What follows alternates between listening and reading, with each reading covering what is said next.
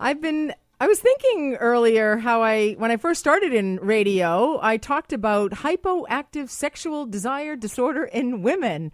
And uh, I was a little nervous about that because nobody had actually heard of it, but everybody had it. Anyway, I've also lately been reading some posts on LinkedIn from one particular writer or contributor that states quite frequently that orgasms are of no importance to women, and that she also says that penetrative sex only pleases the male organ. I beg to differ. Let's talk about sex, baby. Let's talk about you and me. We're going to do that tonight on the CKNW Sunday Night Sex Show, the show where we educate men and women about sexual health, how it relates to overall health, making relationships the best they can be. I received this email recently, which is kind of the uh, foreplay or the preamble to uh, the uh, the intensity, which is what I want to tell you about. Um, I know you wanted me to talk about news and everything, but anyway, I decided to go with sex for some strange reason. Um, you, I, I was delighted to get this email, I have to say. And it, hello, my sweet, wonderful lady. I apologize for waiting so long to get back to you with my thanks for making that horrible urinary function test so much fun. I haven't had such a wonderful time in ages, and who'd have thunk it would be under such circumstances? Anyway, thanks for that amazing little bottle rocket you gave me. That was a bottle rocket vibrator. She was deciding whether she should buy one or not, and she put so much thought into it. I just had one in my bag and said, Here, try this. I am renewed sexually again. I'm coming like a crazy monkey, and it's a sure thing every time. Mo, you changed my sex life. Hope someday bump into you again. You're amazing and deserve nothing but the best. Cheers, kiddo. Carol. Thank you, Carol, so much. I do remember that patient. I don't typically give out vibrators during my bladder testing, but you know, uh, you have certain conversations with people a lot of uh, people wonder is it okay to use a vibrator? Is it safe? It is important that a woman have a healthy vagina and uh, that moisturizer uh, is key, or sometimes localized estrogen is important as well. The elasticity of the vagina is important. We must not forget about the vagina. Anyway, because it's really important, the vagina. if uh, I have some guests here in the studio that are getting a little nervous that the show starts out this way, but anyway. Um, I want to tell you about the intensity. That was the foreplay. Now here's the climax. The intensity is an expert Kegler. As you, as uh, you heard from her email, she mentioned urinary a urinary function test that I was providing for her. Um, Kegels are important in urinary incontinence to help treat that, but sometimes people don't know how to do them. They can't isolate the right muscle. It's boring. They forget to, how to do them. They can't do them. They push out instead of pulling in that rectal muscle. So here comes along this device, the intensity. It's an expert Kegler. It'll stimulate your G spot. It give you a clitoral orgasm at the same time. It'll also give you an internal orgasm. It's the uh, it massages the internal muscle, and that massage of the internal muscle stimulation combined with the vibration of the external clitoris can result in an orgasm. Um, but it's really a revolutionary dildo esque type device for female pleasure. It's a it's considered an automatic Kegel exerciser, and it's really an orgasm game changer. So it will bring an orgasm to the orgasm less. But I, I must forewarn you, this device is not uh, for the femme fatale flicker uh, women we have out there. Uh, this is really for somebody who's been experienced, who has used uh, vibrator uh, or dildos in the past, is comfortable inserting this phallic like symbol in, not a symbol, phallic like. Uh, appendage, really, uh, that has a TENS uh, application on it into the vagina. And you have to make sure that you have um, healthy tissues and that your vagina is moist and that the introitus or the opening to the vagina is wide enough and hasn't dried up over time because that can happen with perimenopause. It can happen postmenopausally for a lot of women, and that can result in painful sex. Um, so that TENS device phallic part is inserted into your vagina, and that will help with the urinary incontinence because it's an automatic Kegler. But, you know, the most boring exercises in the world are Kegel exercises, but the intensity will actually make doing Kegel exercises fun. It will help to stop the urinary incontinence that women often experience after having a baby or as the estrogen receptors decrease in the vagina and the urethra. But the side benefit is it will also increase sexual sensation. Anytime you're paying attention to your genitalia, thinking about it, taking the time, uh, focusing on it, um, self pleasuring is a good thing, and will, will, will actually also translate into better sex with your partner. A man may disappoint, but the intensity never will. Anyway, there are lots of different devices out there.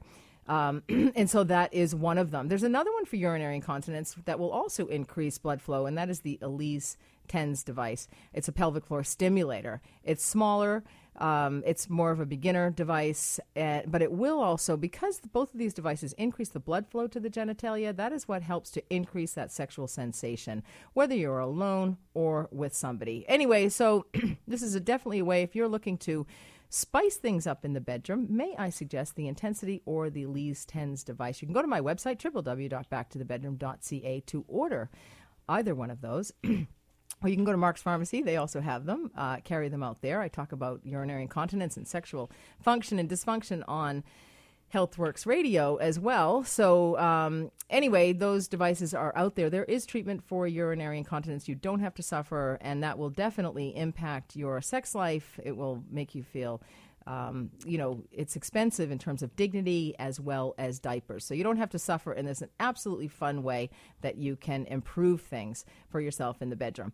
Anyway, if you want to give me a call about any of the subjects we're talking about tonight, 604 280 9898 or star 9898 on your cell. Don't be shy. I don't bite. I love all your emails too, so by all means, and you do email me, sextalk at cknw.com. I try to answer all of the emails. Um, as much as possible. Sometimes I can actually leave my phone for 10 minutes and come back and I see I've gotten 50 new emails. So you can see there's a little bit of an interest in sex.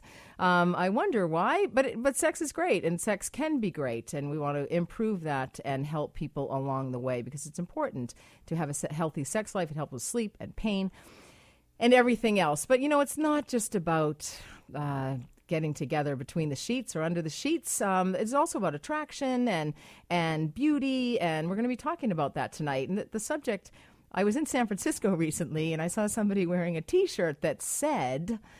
Uh, beer, the drink that helps ugly people get laid. And I thought, really? Is that all that it is? Anyway, is that what we boiled it down to? What if you don't like beer? Anyway, um, along with being hilarious, um, it's, you know, it made me wonder and think um, about beauty and about inner beauty and outer beauty. And there was a research study that was done that showed that it's not just about uh, the beautiful people in the world, it's really what's inside that matters. And I have a fabulous guest joining me tonight to talk about inner and outer beauty. And we'll be also we will also be discussing characteristics like kindness, and kindness makes a person far more attractive. But what do we find attractive in men and women? Why do we like that stereotypical bad boy? What makes our blood flow because he's actually acting like a jerk. Why do we, are we more attracted to that? Why are we attracted to the guy who lacks niceness in his nature? Why do we stay with controlling women? Are we different people in a text than we are in real life? These are some of the questions. And what really makes a person beautiful? And all this changes with social media and, and how relationships are these days. And, and do we fall for the exterior when what is really important is what a person is made of and what matters most? And I think it's really important to know what a person is made of. Last week I talked about um, the Plan B with Jill Bennett on the Jill Bennett Show. And also on this show, the CKNW Sunday Night Sex Show got a lot of flack about that, in particular from men, and got a lot of emails about that as well. And I'll read some of those emails a little bit later on in the program. Um, I'm also going to be talking with a regular contributor to this program, Dr. John Weisler. He's a cardiologist and a team doctor to many of the sports teams we have in this fine city. And um, also going to be talking with him about broken hearts because I don't know, there just seems to be an increase uh, in the broken hearts that I've seen of late. I remember my family members saying that my grandfather had, in fact, died of a broken heart.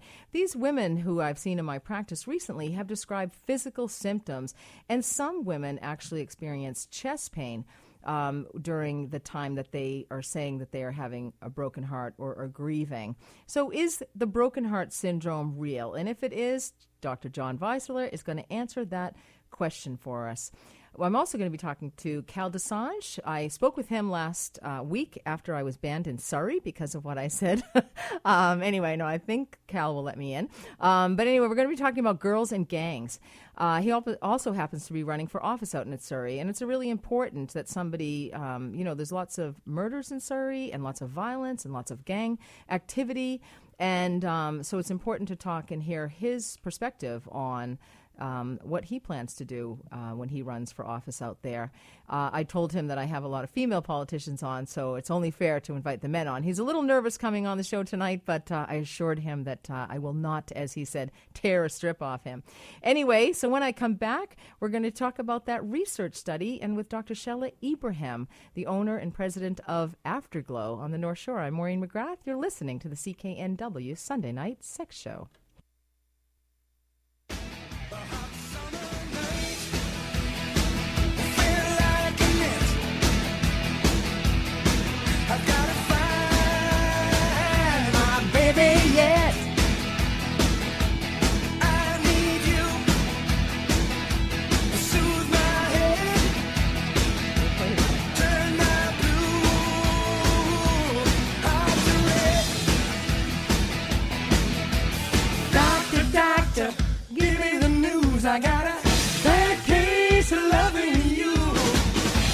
Voice is bad this week.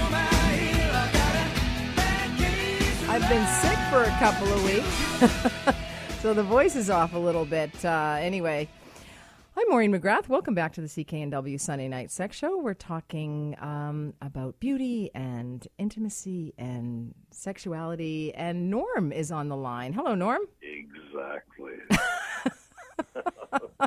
Hey, Maureen, how's it going? Not too bad, Norm. Yourself? Yeah, you remember me, don't you? I couldn't forget you, Norm. All right. You're in my book. No. All right. Yeah, yeah. I, I, was gonna, I was gonna say I was, uh, what's his name, the hockey player, but yeah. yeah, yeah, yeah. What can I do for you, Norm? Well, anyway, you were talking about um, what was that subject you were on there?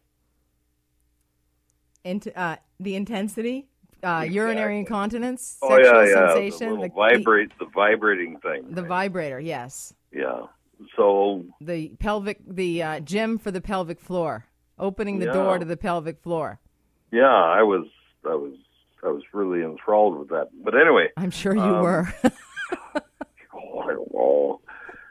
You know, like you know, realistically, you know, if men and women are are are still doing their thing, each other, you know, whatever.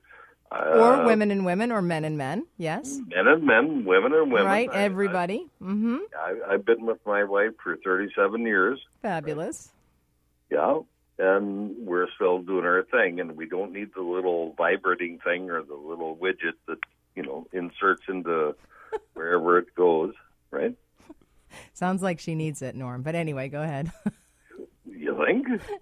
I don't know. What's the question? I don't have a question. I just thought I'd phone up and say, How the hell are you doing? I couldn't be better, Norm. Okay. well, I I'm so happy for you that you've been married 37 years and you're still having sex. That's amazing. Norm? I lost you, Norm. I shocked him. I think he might. Norm, I hope you're okay. Well, there's a cardiologist here anyway. If uh, if you're not, so we'll resuscitate you. Thanks, Norm, for your call. I'm Maureen McGrath, and uh, thanks for your calls. Star 9898 on your cell if you like. Um, we're talking about beauty, inner beauty and outer beauty. One of the most robust findings in social psychology is the beauty is good stereotype. Physically attractive people are perceived and treated more positively than physically unattractive. But you know, you go from meeting people who are definitely perhaps not attractive, and, and beauty is in the eye of the beholder, and then you don't know them, and you see them, and you think, oh, they're not attractive, and then you get to know them, and you find out that they are kind and lovely and awesome, and you can't help but be attracted to them regardless of what they score on the hot or not.com website. Anyway, here to talk to me about beauty is Dr. Shella Ibrahim, and she is the owner at Afterglow, which is a Medi Spa, and also Ambleside Dermetic. She's a family physician with a special interest in dermatology. Welcome to the studio, Dr. Ibrahim. Thank you for inviting me. You're very welcome. Um, so, you know, as we age, this is particularly important. I think this this research study was particularly important, and I know that doctors spend more time with. Um, with more attractive patients, there has been some research search about that um, than the less attractive um, patients. And people who are more attractive in life often do better and are more successful. Um, and and often, according to this study, when when they rated people just on their faces alone, they were rated particular numbers. But when they were told things about them, like they were nice or they were product- productive or they were helpful or collaborative, versus they were evil and mean. Even one woman had known someone from 30 years prior and he treated her poorly in high school and she had a real disdain for him. Um, that can really affect how we think uh, somebody is. So that's sort of that inner beauty. Like we can really improve things in life by becoming a better person, by becoming better people, maybe having more integrity, being a little bit more helpful, going outside of yourself, which is what I mm-hmm. suggest to a lot of people quite often. So you work on the outside of people. People mm-hmm. maybe have scars or they may have rosacea or they may be bothered by their lips their entire life. Like it took me, you know, all these years to grow into the size of my lips. and now I'm used to them. anything. They're on style. No. So tell me about some of the work that you do to help enhance the exterior look of people. Well, I think going back to your question, I think it makes total sense, and I would agree with you that inner beauty is just as important as external beauty. And people who are kind and generous and, and loving and and uh, gen- generally beautiful are perceived as being being beautiful. So it's really important to really pay attention to that as well. Um, but I would like to also take it a little step further and say that it's really important to be very authentic as well and be really genuine and caring because people can see through that, you know. And uh, it's really important to to be really perceived as being good and, and beautiful, to be very authentic at the same time. Absolutely, I agree uh, agree which with is you. really important. Always Uh, be yourself. In always other be words, yourself. yeah. um, but um, I also like to uh, talk a little bit about this book by Harvard psychologist uh, Susan Etcoff uh, called The Survival of the Prettiest. And she says that uh, beauty is not a myth. It's not a backlash against feminism, or it's not something that, that is constru- a social construct or a cultural construct. But it's a very um, important uh, and innate part of uh, human nature. And it goes back to the Darwinian uh, theory of survival, uh, where they say that people who are generally beautiful externally are perceived uh, to be more fertile and fecund. So it just goes back to that that whole notion, and I think. Um, for me, uh, you know, talking to all the women out there, it's really important to embrace that and to recognize. Uh, in fact, uh, actually, there was a, a study uh, very recently conducted called the First Impression Study, and it showed that women who do uh, sort of spend time on external appearances and look after themselves uh, actually um, make better first impressions. They get better jobs, uh, they make more money, and this has a tremendous, tremendous impact on their self-esteem. So I'm going straight over to Mac and getting some makeup. I think so. I think both are important, and you know, I think my job really is to remove the barriers between inner and outer beauty, so it just shines through. Exactly. So as as people age today, you know, we, we don't have to age with the wrinkles. I mean, I, I love natural beauty myself, um, but but some people are wrought with wrinkles and that they're that are have been upsetting for them, or they may have scars, or they may have rosacea. And so, what are some of the things that uh, people come to see you for uh, in your office? And did you bring some extra injections for me? You don't need anything. You look fantastic. oh, thank you. Yeah. I really think you look absolutely awesome. But having said that, every, everybody shortly. can do with a little bit of tweaking. I say. yes. Absolutely. Yes. So uh, I think um, the kind of work that I do really it really depends upon where I see these patients. In my North Van location is purely aesthetic, so lots of you know Botox fillers, wrinkles. I would say that 99.9% of all the the women who come to see me, uh, they don't want to look younger. They want to look the best they are for their age. And uh, they want to look. They don't. They just want to look youthful because you know we're all getting old, but we don't feel old. And um, there's a mismatch between how you how you're looking and how you're feeling. So all I'm trying to do really is to bridge that gap between them because you know we're living longer, but we're living very productive lives.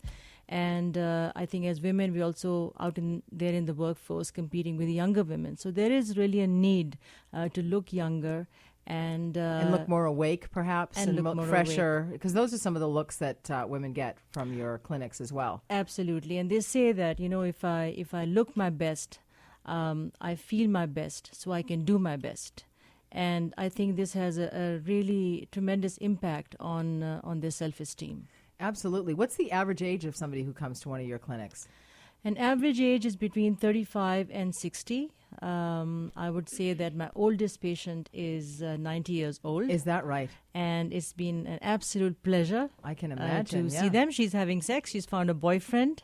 She came for cool sculpting, and it's been an absolute pre- pleasure to uh, look after her. So, That is so great. Yeah, a woman after my own heart, right there. Yeah. Um, I wanted to ask you. We're, I'm going to ask you to hang on in the studio because this is very good, uh, and we're we're going to have to head to a break. But um, just about what age should a woman start coming in to see you, or to start having der, uh, dermal fillers, or Botox, or um, any other type of uh, cosmetic?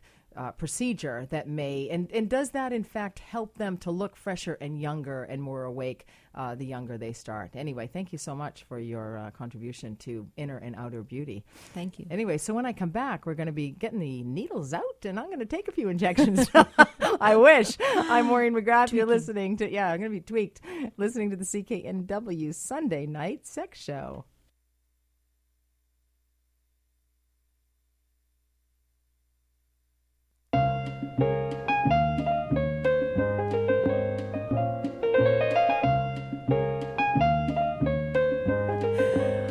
Welcome back. I'm Maureen McGrath, your host of the CKNW Sunday Night Sex Show. We're talking beauty.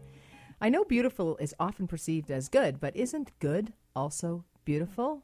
We are an extremely obsessed by looks culture.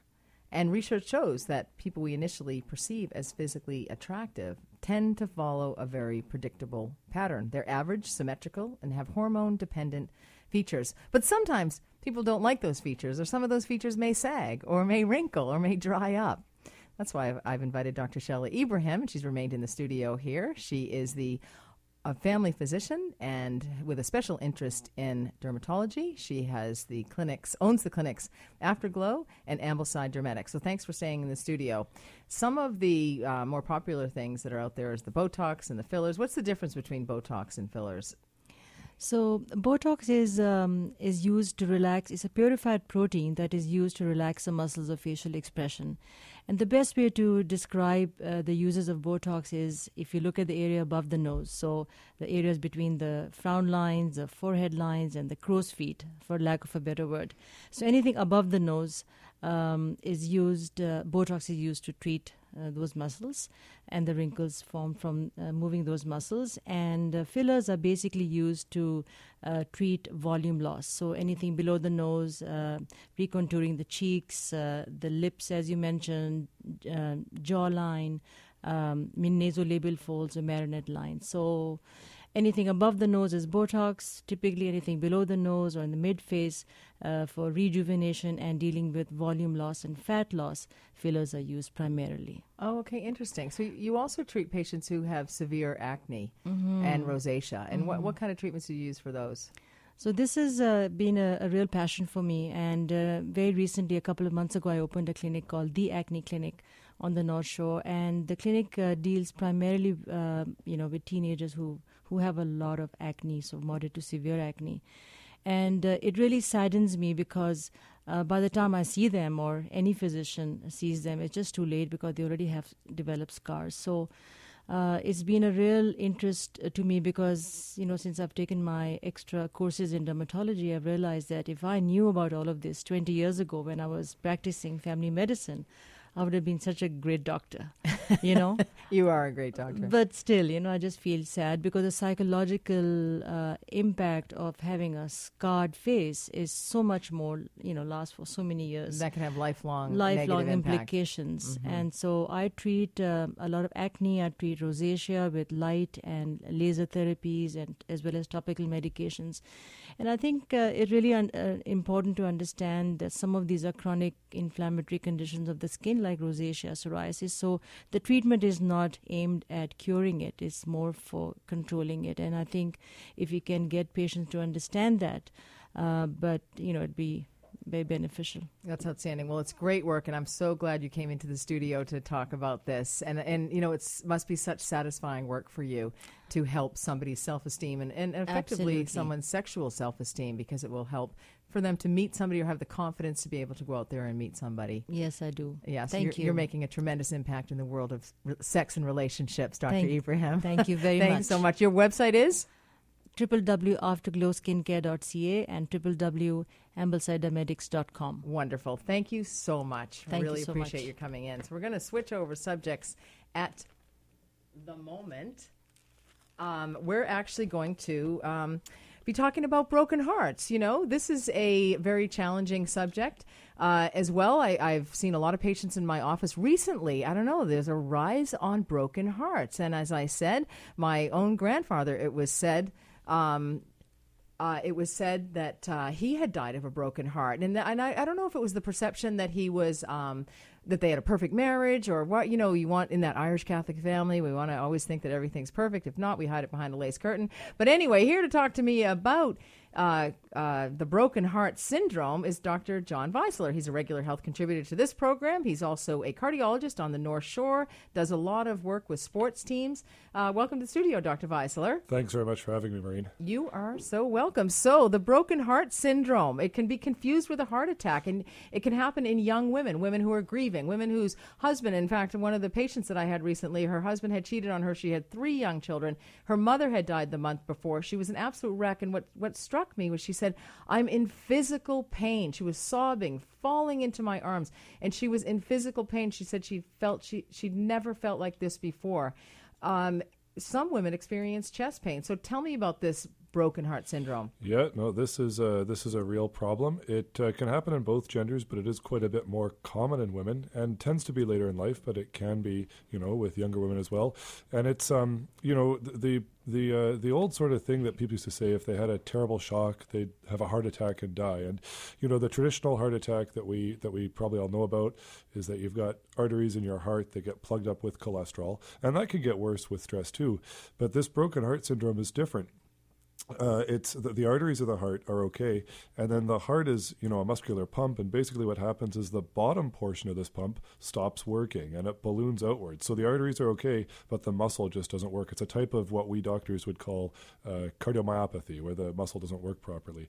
And the other name for it is Takotsubo syndrome, uh, which is a Takotsubo is a Japanese word for octopus trap, and what what that means is that you know the the top portion of the heart is squeezing very nicely. It's very narrow. It squeezes well. The bottom portion um, bulges outwards, and uh, and so it looks like this octopus trap. For the octopus goes in the trap, can get in, but then it can't turn around and get out. So you know the fisherman or fisherwoman gets their dinner.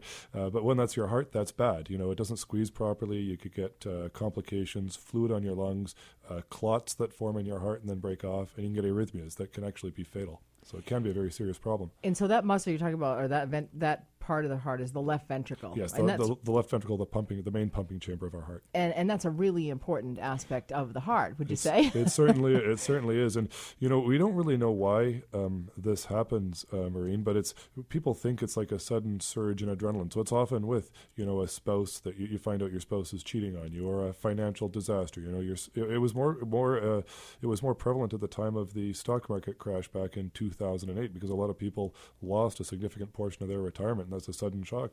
And then that that example you gave, it sounds like tragedy on top of tragedy on top of tragedy, and then uh, and and you know there's probably some limit that we haven't yet identified as as uh, medical science where your body can only take so much stress, and then it we, we don't know how it does it exactly, but it then causes these these physical findings with with the heart abnormalities to to happen. And you know, stress is a part of everybody's life, and everybody is going to encounter stress. And it's really how people manage stress. I mean, I think we often say about you know, well, you know, deal with stress, or um, you know, it's because of stress. But there need to be strategies and tools, and, and people who are raised in more functional families are, are provided the opportunities, perhaps, or the information, the education, uh, and the tools to deal with life's little tragedies as they come along the way. Yeah, I would agree with that for sure. And you know, I, I tell patients this all the time. You know, you, you have to do what you can to moderate your stress levels because, as you said, we all face it. Um, I think there are a number of different things people can do, whether it's you know exercising if you don't already exercise, or there's certain cognitive techniques that sometimes can be helpful. So some people have had a background where they've had some, you know, some some learning and or some training on how to manage stress. For people that don't have that, I mean, uh, the, the um, the incidence of this problem is still relatively low. It's an uncommon problem, so I don't want uh, everybody listening tonight to, you know, panic that they're going to get this problem and have to, you know what I mean. But it is important to be aware of your own stress levels, and uh, if you're anxious a lot, under stress a lot, it's important to look at ways that you know might be right for you to to reduce that. And if you you think you can't cope with something, I mean, I know it's an uncommon uh, mm-hmm. situation. I just happen to have seen it recently, mm-hmm. um, but I think there's variations of this, and yes. there there may be a precursor to this and and this heartbreak this this idea that we can't live without this man for example yes. or this man completes me often women think that yes. um, or i'm going to be so ashamed if my parents find out that he's been cheating or if my right. or if his company finds out that he's been cheating um, or if you know my friends and and and family and sisters you know the people are shamed by this and this can cause a great deal of stress as well not to mention that in the home you know, today, as this uh, research out there or information out there, how expensive it is to live in Vancouver, and to yes. to find that you might have four kids underfoot, and you're going to have to buy two houses here, or you know, somebody's going to rent, or you're going to sell the family home, and two people are renting, and that, that's really going to kill the any retirement savings or um, you know so it it's lifestyle changing it's life changing it's life altering and yet living with that secret and that shame and not dealing with it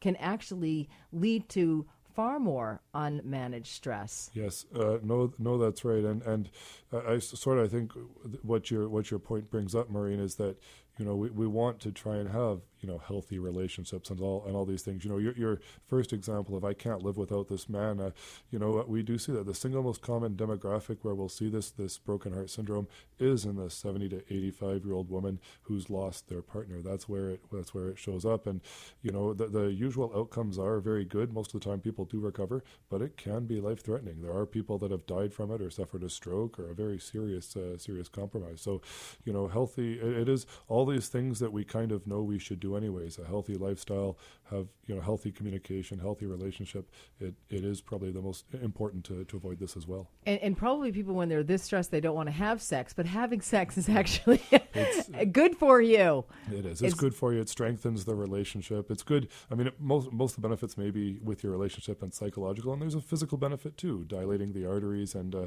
it's a form of physical activity. So it's it's good for all those reasons. Yeah, and it can help people to sleep because when people are stressed, they're not going to sleep well.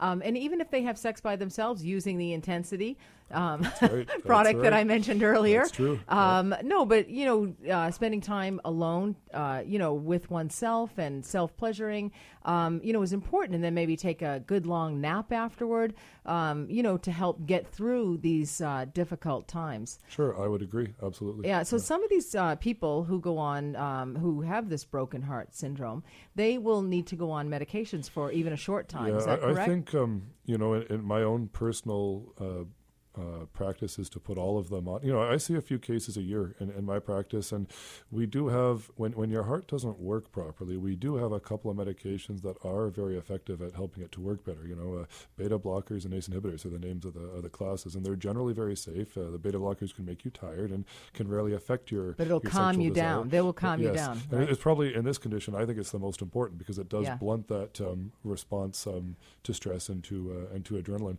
And then you know um, the, the the odd patient gets terribly ill and we have to send them for you know fancy procedures and stuff like that. But the majority will have recovery of their heart function over a one to three month sort of period. So I see these people in follow up, and if their hearts are working properly, again, we can usually wean off and stop the, the medication. Well, thank you so much for clarifying that there is, in fact, the broken heart syndrome. You heard it here first on the CKNW Sunday Night Sex Show. I'm Maureen McGrath. When I come back, your emails.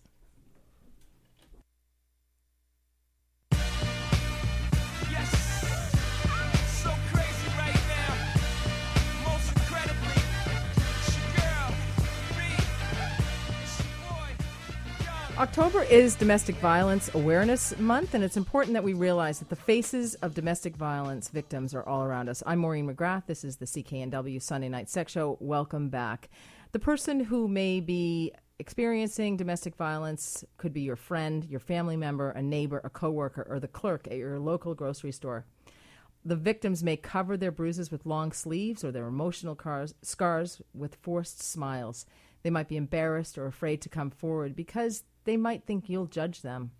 They may have absolutely no hope for breaking this cycle of violence. They may not be able to escape their abuser. And in fact, their life is at greater risk once they leave their abuser.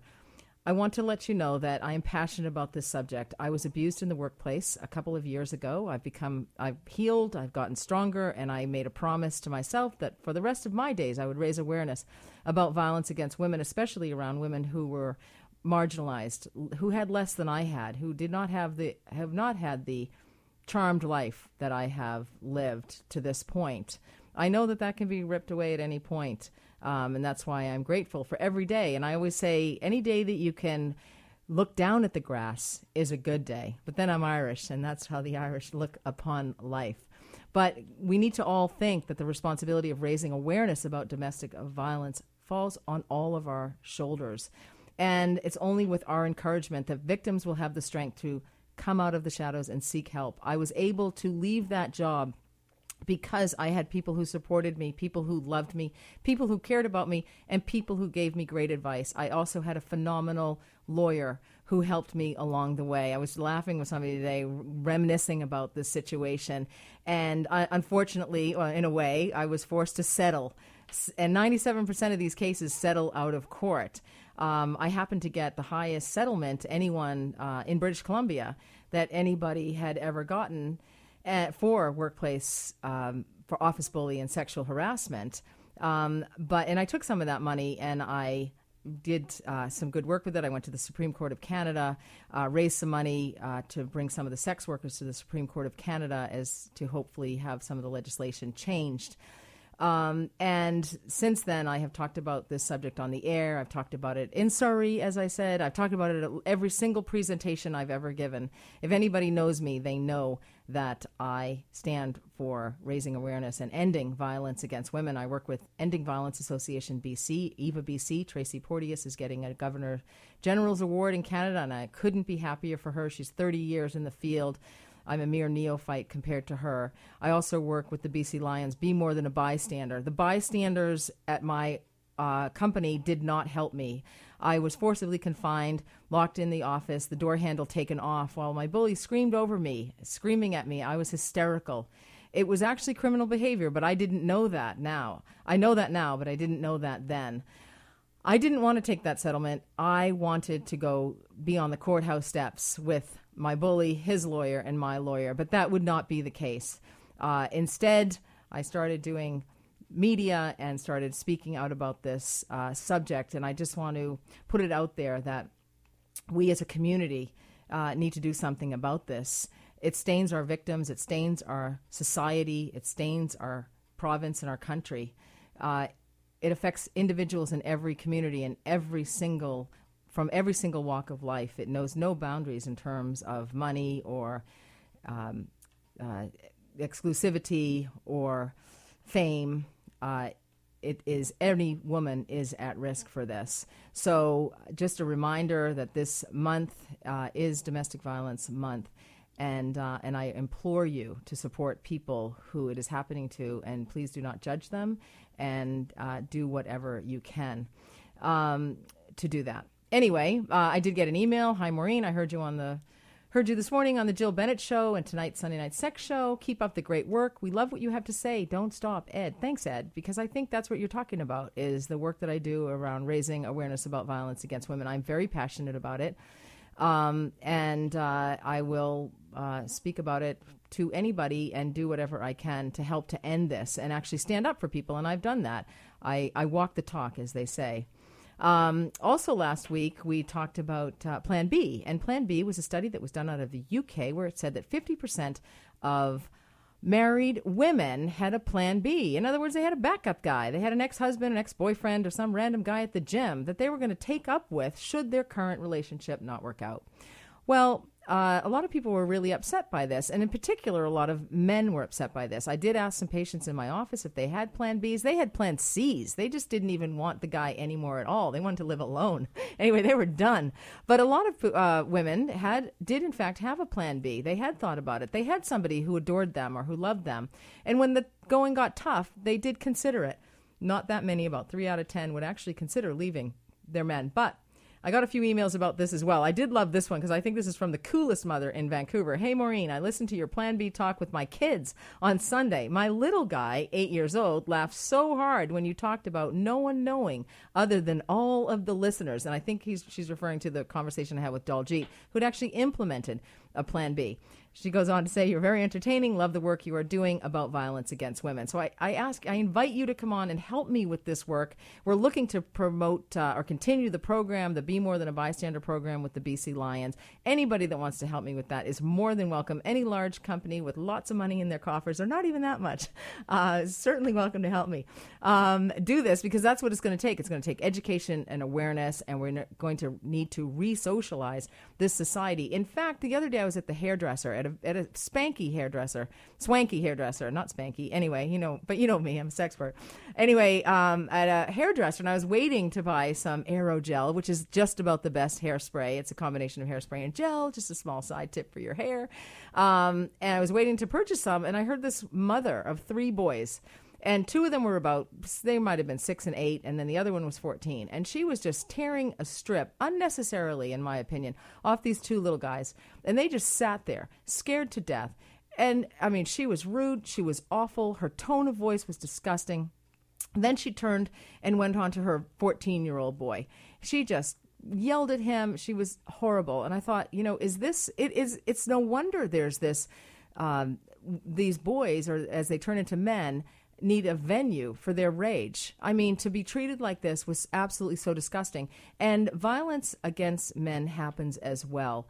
Um, the horrible case uh, in Sayreville, New Jersey, about the football players who had been raping each other essentially, and, and no one said anything. We need to speak up. We need to educate people about this is wrong because what happens is people end up with obsessive compulsive disorder, they end up with anxiety disorders back to the plan B, I had a long email from a from a listener um, who didn't want a response, and it's like you don't want a dialogue, but you know you want to just throw your um, opinion out there. So I'm going to read some of that as much as I can. We don't have much time left in the show.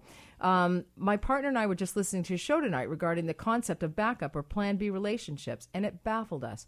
The first issue we both had was that the bulk of what seemed to be discussed made all the issues lie with the men being somehow so inadequate that their fem- female partners felt entirely justified in nurturing these backup plans on a level that is inappropriate. What happened to personal accountability if one's partner, male or female, is not meeting expectations in such a detrimental way? Then is it the responsibility? Then it is, sorry the responsibility of a true partner to work towards addressing things in an upfront manner rather than diving into an unspoken what if contingency plan. If these discussions have taken place and no resolution has been found, then stringing along the relationship helps no one. Plan B or not, it's a terrible way to let any relationship diminish. You know, again, just trying to raise awareness awareness about this.